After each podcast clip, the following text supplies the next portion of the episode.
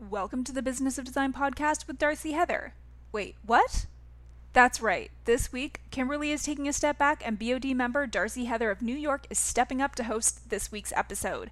When we asked Darcy to take over the mic, we gave her free reign to make this episode her own and interview anyone she wanted, someone, as a BOD podcast listener herself, that she would want to hear from. Darcy reached out to her past employer, Andrew Kotchen of Workshop APD, who she credits with giving her the experience and strong foundation she needed to go out on her own and build a successful design firm. Before I hand things over to Darcy, I just have one quick announcement. Tomorrow, Wednesday, February 10th at 1 p.m. EST is BOD Live Palm Springs. Join us and hang out with Kimberly and BOD member and celebrity designer Christopher Kennedy. If you're already a member, all you have to do is head to your member dashboard for more information or to click to join. And if you're not yet a member, there is still time to join us. We hope to see you all there. Welcome to the Business of Design podcast with Kimberly Seldon. Business of Design is the world's best business training for interior design professionals like you. We have the systems, strategies, and protocols you need to consistently satisfy clients, increase profitability, and run your projects like a boss. Unlike traditional coaching, BOD is a fast track to immediate results. Don't try to do this alone.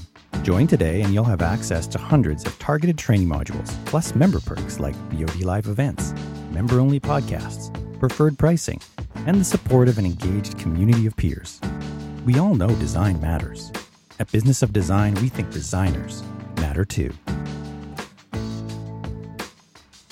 Hello, everybody. Welcome to another episode of Business of Design. My name is Darcy Heather, and Kimberly Seldon so graciously asked me if I would like to do a Take Over the Mic podcast, to which I emphatically said yes. So don't change the dial. You're still tuned into BOD. Um, I'm just doing a mic takeover while she's taking some time to do her projects. So when this whole opportunity came to me, um, they asked me if I would like to interview somebody, and I said yes.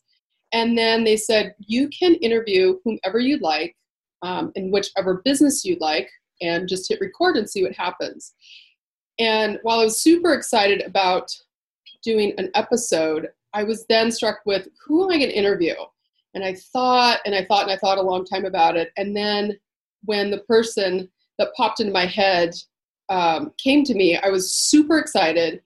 And then immediately followed by dread because what if he says no? But I am so, so, so thankful that he agreed. And I'm very excited to introduce you guys to Andrew Kotchen of Workshop APD. So, welcome, Andrew. Thank you, Darcy. Thank you for that fine introduction. yes. So, so full disclosure, um, I worked at Workshop APD. I started in uh, when I moved to New York in 2005, and a little bit of a background for Workshop. Um, Andrew Kotchen is one part of the, prince, the founding principles of Workshop APD with Matt Berman. And you guys formed the company back in 1990, Nine. Oh my God. Nine. 99. Yeah. Over 20 years ago. Yeah. And I was there, like I said, in 2005, six, and I think I left in 2006. And Darcy, you, Darcy, you were the start of our interior design. I was. I our was. step into the interior design world. You were the test case, and from there, you launched us, and it was fantastic. And then you so, naturally went out on your own, as you should have. Well, thank you. Yeah, so back then, um, you're correct. I was the I was the interior design department, and I think in total there was like 14 or 15 of us in the office, including, you know, the bookkeeper and somebody that came by to do, uh, mm-hmm. you know, back of house with the computers. And I call whenever anybody talks about you know our work past, I always call you guys my alma mater because I feel like I learned so much, and you you really set me up for um, how I run my business today. I think a lot of you know how I set up our you know client notebooks, our follow- I can see the black binders behind you, Darcy. the evidence is behind me. Yes, the evidence is visual right there. um, and it's just and the organization and the detail and I was um, in preparation for for this talk today. I went onto your guys' website, which is so beautiful, it's so gorgeous, and I pulled something out because I thought of some questions I wanted to ask you. And then when I saw this, I was like, "This is exactly what I'm what I'm talking about." And there's a line on the website that says, "Our work, obsessively detailed and crafted, inviting and intentional, is unmistakable." And I remember when I started working with you guys you definitely there was a there was an aesthetic and there was a use of material and there was a, just an attention to detail which number one just made such an impression on me. And I, I like to think that i really have taken that skill and put it into my own practice. Mm-hmm. but it was something that was very um, evident when i was working there. And my my first question that I would love to, to kind of pull apart is way back when, when you and Matt first started the company and you started taking on projects, and you guys are in New York City, as am I, and you were also have projects out in Nantucket. You have a um, you had a um, house out there, and you were you knew the community yes. out there. Um, in the beginning, did you did you guys have that aesthetic and then you found the clients that aligned? Or was it you started working with clients and then it kind of morphed into that? And and then on the tail end of that were there projects that came to you early on that you just said no to because you knew they weren't in line with that aesthetic even though they might have say paid the bills paid the overhead? Sure. I mean uh, that's that's fantastic question for anybody who's you know navigating going out on their own and opening their own business. Those are always tough choices to make early on. And for us in the beginning i think it was it was very much about taking advantage of the opportunities that came in front of us. I i don't think it's fair to say we were we were either skilled enough arrogant enough or financially stable enough to say no very often um, unless we just really felt like the aesthetic of a project was not going to get anywhere close to where we wanted to be. But in the early stages of, of our career, and I'm sure, Darcy, when you went out on your own, it, you, you were not really as focused on pushing out a singular aesthetic. You know, I think we all mature in our in our practices and begin to understand over time. And, and really, Matt and I joke now, it, it took us about 15, 16 years to kind of understand what we were about. Um, so I think our earlier work was very much about getting our feet wet, getting experience, getting knowledge, getting a portfolio that we could literally craft and put together and curate in a way that we would leverage into project types we wanted to go into. Um, but we just took advantage of the opportunities, and it was always about, you know, I think you you know you when you when you get a project you often think the big picture of it but we were always very focused on the details and and almost looking at the at the micro at the start allowed us to grow into a macro practice because we could pull moments out of projects that worked for us both aesthetically um, and from a craft point of view to tell a bigger story even if the aesthetic of the project was not really where our passion sat when we were younger so we were an opportunistic practice, not a visually or stylistically driven practice. And I say it's taken us 15 years to find who we are because ultimately Matt and I uh, come to projects in a in a different way and and see things a little bit differently and um, that's what makes it exciting at workshop i think our, our work doesn't all look the same but it embodies the same characteristics this idea of craft this idea of detail this idea of composition this idea of materiality and that's what brings them together ultimately yeah absolutely yeah i have like i said such fond memories of, of working there just seeing how the two of you would bring these projects in um, kind of even how early on the team was formed around the project and i i seem to recall that there was and we have almost all those same people there too, i know the i know it's yeah. amazing. well and i think that speaks i mean huge volumes to what you and matt have created where I know that there are, I could rattle off five, six people that I know were are still at your firm today that were there when I was there yep. 15 years ago. I mean, it's just, it's incredible. And if they're not, and if they're not, they're like you, they've all gone out on their own and, yeah. you know, we continue to, you know, hopefully help in any way we can to build their individual practice and that's kind of what's exciting yeah you have i mean you certainly have have helped build mine i'm you know it's funny i'm working on a with a client right now um, and you guys had you had introduced her to me and that was um, 16 15 years ago and i we're That's on awesome. their third project with them and that's great it's- yeah it's that's been, so great so thank you but I remember, you know, when you when you and Matt talking about bringing in projects. So when I was there, it was mostly the city um, and then Nantucket, Right. and so kind of depended on it in the city. Obviously, smaller footprint, um, bigger problems in terms of not problems, but bigger hurdles to cross in terms of building, you know, access and and zoning and all sorts of things. And Sure. out in Nantucket, it was, you know, zoning, but for a different reason. Um, hmm how did you guys kind of weave through who was running which project? And was it a personality basis on the on the client? Was it whoever Mm-hmm. took the phone call when they called in? How did that kind of flesh out? I think we're, we're still trying to figure that out. Actually, um, you know, I, I- I mean, at the end of the day, we both, you know, if if I'm successful, Matt is successful. If Matt's successful, I'm successful. So ultimately, we're very much about, you know, we we talk a lot about bandwidth right now, and and making sure that if one of our dance cards is full, the other one takes the project. Obviously, we've each each built a network of people that we're very connected to over, you know, 20 plus years, and so you know, a chunk of work comes in to Matt, a chunk of work comes in to me, um, and then some work just comes in sort of to workshop.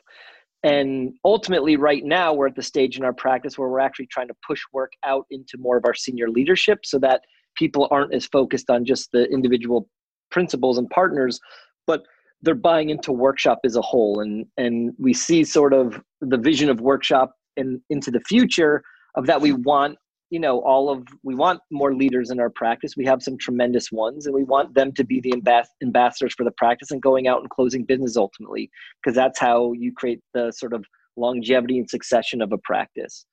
Um, early on it was very much about who could take it. It was about personalities. It was about who answered the phone. It was about who was around. It was you know far more of a sort of um, you know let's get get in it get dirty let's both go close the business see who connected more with the other person.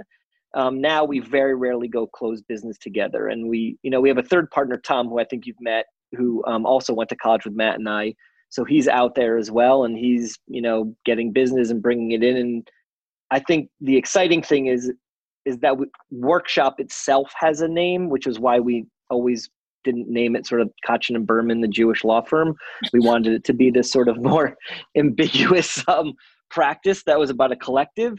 And all of that, that vision that we had 22 years ago is actually um, coming true today, where the, the work itself and the name itself is what's getting us more work. It's not so much about Matt or I.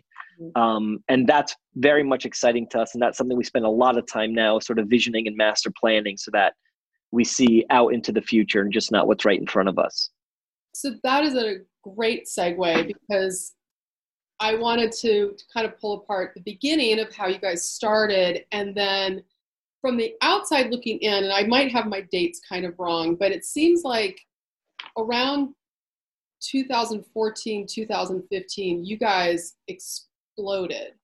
And it went from being more of a residential, mostly residential firm to now you're doing hospitality, restaurants, um, you know, Mm. bars, restaurants, hotels. You're doing development projects, and now you're even in into product. I know you're launching a line, or it has launched with Arteriors. Mhm. And I'm just curious. Again, I don't know if 20 years ago when you started, did you have that vision of like, I could see this completely blowing up, or was it, you know, around your 10 year mark, 15 year mark saying, you know what, let's kind of pivot and let's look bigger and let's look, you know, Sure. more nationally and, and internationally? Because I know you have international projects as well. Sure. Um, it, there are two watershed moments in our practice that sort of um, tilted the scales a little bit for us to grow into different sectors of work. One was, um, and I think you were with us, Darcy, when Katrina happened and we entered those competitions down in New Orleans. yes. Right? You were there. Yeah. I think that's yeah, you were you were with us then. Yep. So that we dipped our toe and sort of just thinking bigger. Competitions are oftentimes for young practices how you can leverage into different sectors in this business. And we fortunately, you know, won two competitions during that time and sort of experienced what scale meant in the design practice and that was exciting. And you know that project had its challenges it had its ups and downs last for years it's still not you know never was really completed but nevertheless it sort of piqued a real interest in us as far as where our design um, skills lied and we found that hey we actually can think a little bit bigger than outside a single family home. So that was step one. Step two was the recession in 2008 um, ultimately when that happened um, we realized that you know being a, a, small practice and having you know a few good sized projects that really funded the practice we were very vulnerable to economic shifts in any one in any one segment. And that um, we didn't like that feeling. Um, we wanted to make sure we were diversified and built a practice that could seek out work in any economic climate.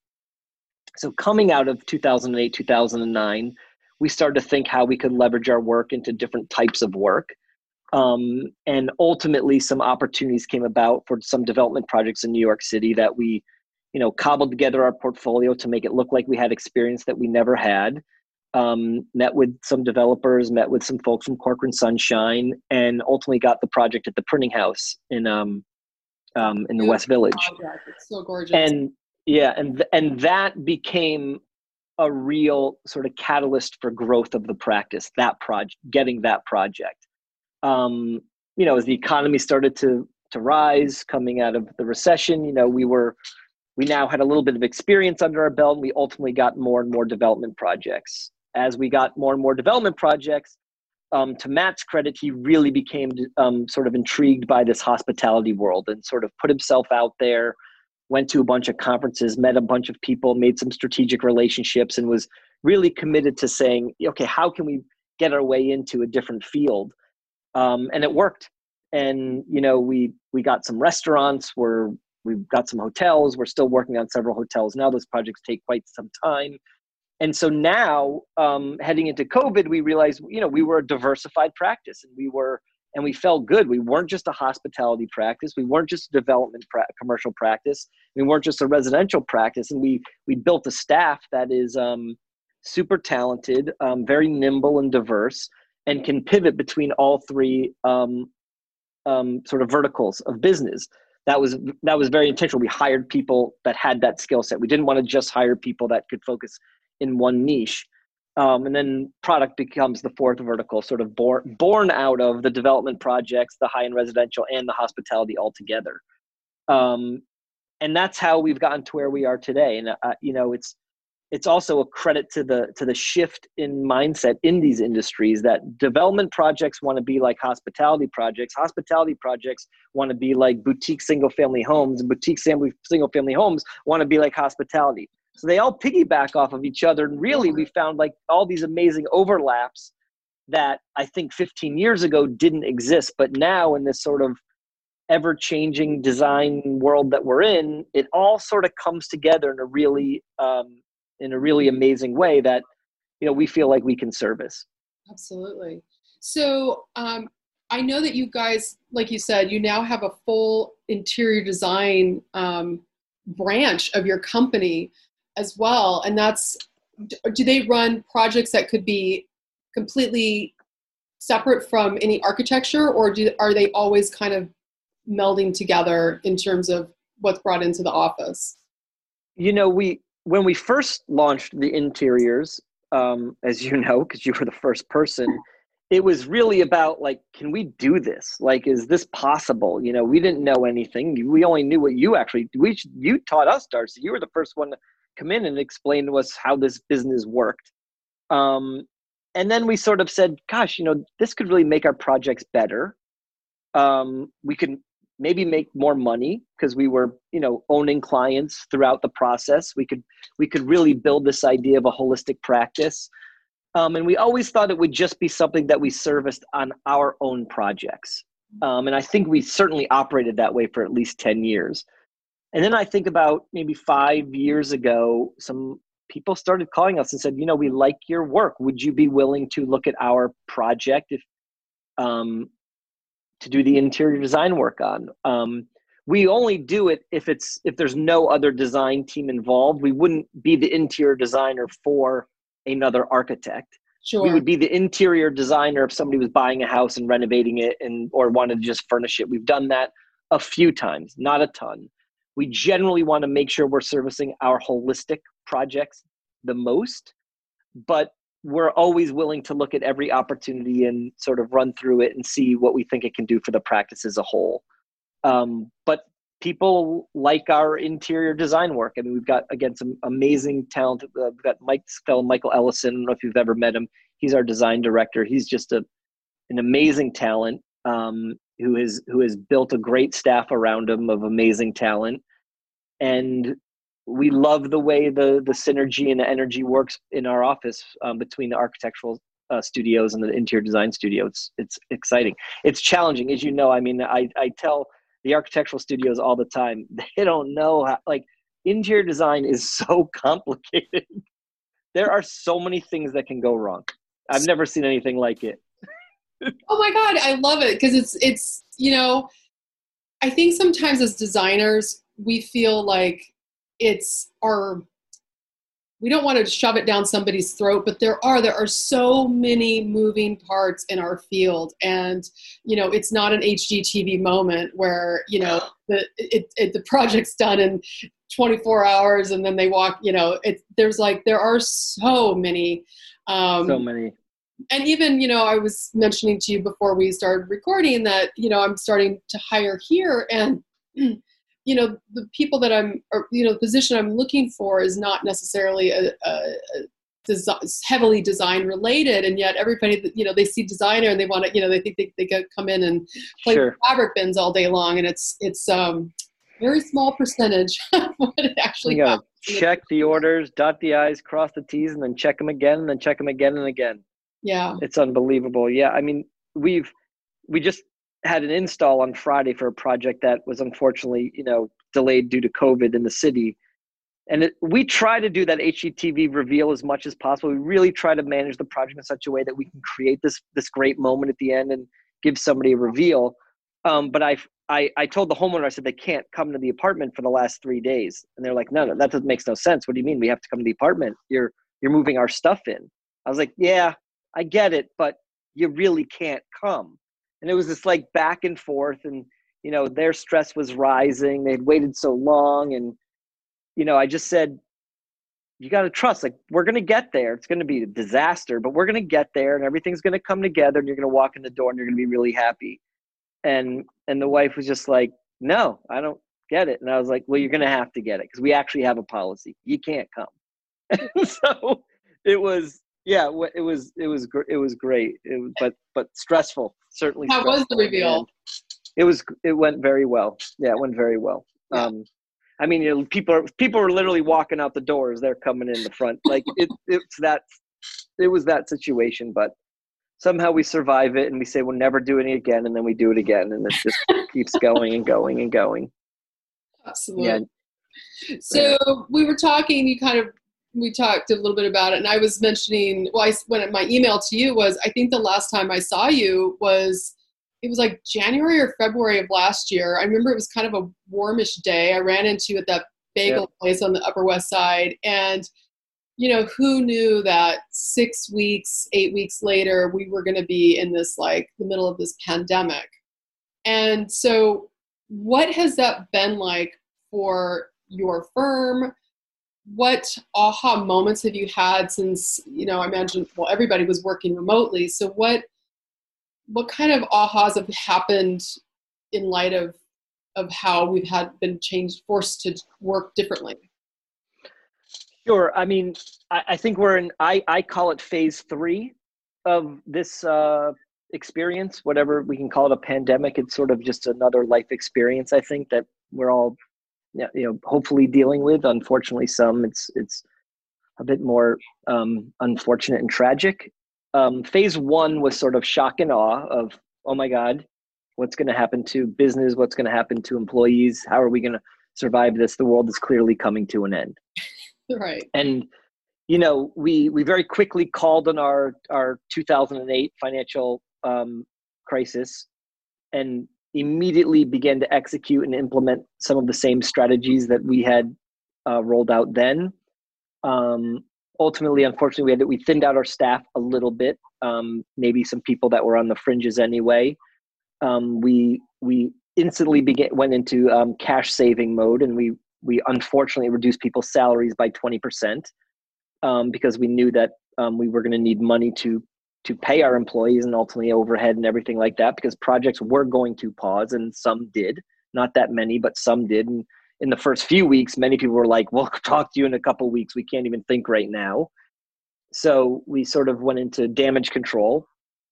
Um, i think that lasted for about sort of two months and then things began to stabilize a little bit. That i sort of called phase two which probably lasted you know four months where okay people are getting their groove. Work from home is not so bad. We realized wow our staff is amazing and highly motivated to work from home. And in fact working more from home than they did in the office no commuting nobody could do anything right? Nobody was even going outside. So work was getting done. So we felt really um, so aha moment one was okay we're going to make it through this one. Two our staff is amazing. And we're going to be changed forever. We're going to give people a lot more freedom to do what they want to do to strike this this this live work balance in a very different way. And we're going to we're going to really rethink this. And um, ideas like four day work weeks we rolled out through the whole summer um, we we know for sure we'll never expect people to be back in the office five days a week. It'll be a three to four day a week thing floating days. Give people four day weekends to go somewhere and work remotely and just the system works um, the meeting system works the execution system works. There are sides of the practice in particular the interior design side that really needs to be more face to face we've realized. They're sort of handicapped a little bit through just you know darcy all, all the things you've got to see and touch and feel and put down so a little more um, face time. Then we moved into phase three which i think started to happen around the middle of june when the phone just started to ring that this sort of um, people being locked up in their homes bursted out into people want to move they want to you know drive their stake in the ground for their second or third home or they you know they want to get out of the city be more suburban and and really that that that influx of of new business has not let off the gas at all. In fact it's it's peaking right now. Um and so the the lesson learned i think is if you if you build a good practice that has a diversified workload and an aesthetic that resonates with people and you tell your story in a very clear and concise way that the work will come. Um, and you know I've, I've been the pessimist for 22 years of always constantly like freaking out that oh my god where's the work going to come from? And certainly the this pandemic has been no different but i think i've learned now that you know good work gets you more good work and a good reputation and taking care of your clients as as you've built your practice ultimately the work is always there and and people can find find you these days. It's it's easy it's easier than it was 10 15 years ago. Yeah. um so it's been a really it's been an unbelievable year. I, I just in so many different ways and I, I spent a lot of time sort of trying to understand it trying to you know make mental notes. I take a lot of notes. I, I read up a lot on leadership, trying to become a good leader within our office and make sure people feel comfortable. I mean, we have so many challenges beyond work of you know mental health of people being locked in their studio apartment we, we just we've tried to touch on all this stuff and make sure people know that we're here to support them and i think building that type of team that type of family has, has become really really important through this yeah you definitely touched on something too where it's not it's not just about the the nine to five or bigger hours grind of you know showing up at the office but there is i think for myself it's it's kind of shown this like much more of a human aspect in terms of you know um, we are working remotely and i my senior designer has a family member that's health compromised and really making sure that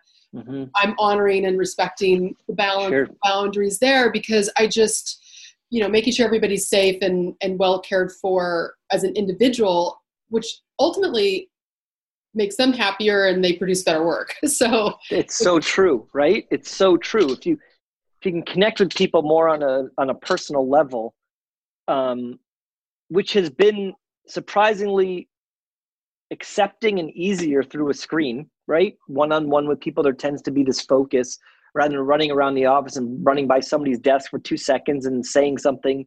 There's there's a real connectivity that can happen through the screen yeah. um, which is good i mean trust me i want to get back to work and be with people face to face i love it i miss it I, I i like that but this has just been it's been interesting as i was just watching um, Sunday morning on CBS, which is like the best show ever on TV. And it was this morning they did they did a whole. Did you watch it? They had a whole story, a whole piece on sort of is the world changed forever? There a couple Harvard professors, and they're on opposite sides, right? Somebody's like, I got to get back to people. The other guys were never going back. So everybody's got their own um, sort of preference and I think opinion on how this has worked for for them. And uh, I think that the real takeaway is is that the world is more flexible now, and people are going to be able to live the life that they want to live and work the life they want to work with more flexibility to to just to just be in their own space and yeah. and that and that's that's exciting well and i think the other thing which you know again you've been in business 20 plus years and but what was impressed upon me way back when in 2005 when i began is that there was you guys had some real core policies and procedures in how everything was run and i think it's like you know you have to have that in place that infrastructure is so important so everything you can, you can go out and yeah. Trust that people are working from home and they, everything's in the correct folders and you can yep. you know you can find it while you're in Nantucket and somebody else is you know in their place yep. in New Jersey or what have you. Absolutely. Yeah. Michael Ellison, the the interior design director, he, whenever we go meet with new clients, he's like, Andrew runs this place like a military operation, and it's ingrained in everybody. And if they can't hack it, they're out. And it's sort of true. And we did it when it was just Matt and I, two people. I the way I was raised, the first jobs I had, there were certain like just things in place that like these this works. Like it's gonna always work. And I think that maintaining that sort of um, organizational infrastructure ultimately allows you to grow because without it, you you really you you waver. And and the advice I got from one mentor very early in my career, and they're like, you run your practice the same if you're one person or if you're a thousand people. Absolutely. It doesn't change and we've been able to scale i think because of that because like you said we put some of these things in place that, w- that we haven't changed and we've just you know we've we've grown into them. They now really make sense as we're a larger practice. Yeah absolutely. Absolutely. Um, you kind of touched on one thing but it was it's kind of wrapping things up. I would love to know with all that you've been through all of your experience and and the highs and lows looking back at your younger self, you know, first three to five years in business, what would you tell yourself? What could you go back and tell yourself that you know now that you wish you would have known all those years ago? Well, in the first three to five years, you're young and you know crazy energetic. Um, you think you know everything. I would tell myself you don't know anything. right? Yes. You need to you need to ask people. You need to bring in better consultants. You need to surround yourself with people that have experience that you don't have and don't try to talk your way through things that you don't know. That's younger self. Mid mid you know 10 15 years into career you learn you don't know you know you don't know anything so you surround yourself with great people. And i think now it's very much about um, recognizing that when you surround yourself with great talent, you just do great work. Um, you know, there's no growth in the practice cannot exist without phenomenal talent. The leaders only can get you so far. Mm-hmm. Um, and you know, the people like Brooks, Stefan, you know, Tyler, Zach, like these guys that have been with us forever, it seems like, and a bunch of amazing new leaders as well.